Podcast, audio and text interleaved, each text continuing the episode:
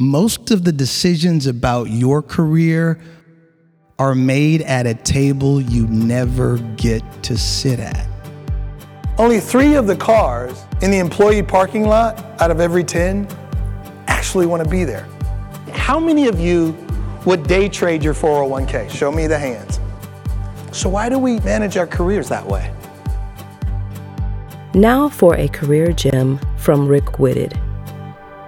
Then, you know, I'll just go to my boss and say, you know, ma'am, sir, you were talking a little bit earlier about relatability, and I didn't quite follow that. I had a couple questions. You mind if I, can you tell me what that was?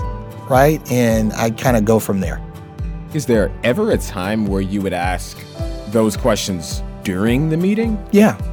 Here's the most important lesson we all need to know when it comes to feeling like you're clueless in the room.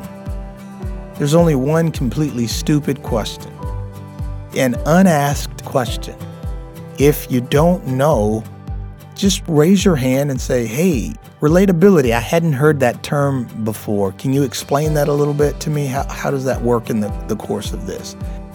And here's what I, I almost guarantee you somebody else in the room is going, oh, I'm so glad he asked that question because I had no idea what they were talking about. So, and I've, I've done that a million times, right? So, yeah, I think it is fine to ask the question. You'll get a sense of the nature of the conversation. If it's, let's get this done, let's keep moving, full speed ahead, it may or may not be the place to ask the question. But for the most part, yeah, I think you can absolutely ask any question during the conversation. Find your spot. You also don't want to be there in every five sentences. You're going, what does that mean? And what does that mean? And what does that mean? Because it might mean you shouldn't be at the table. so the only dumb question is the unasked question when you don't know the answer.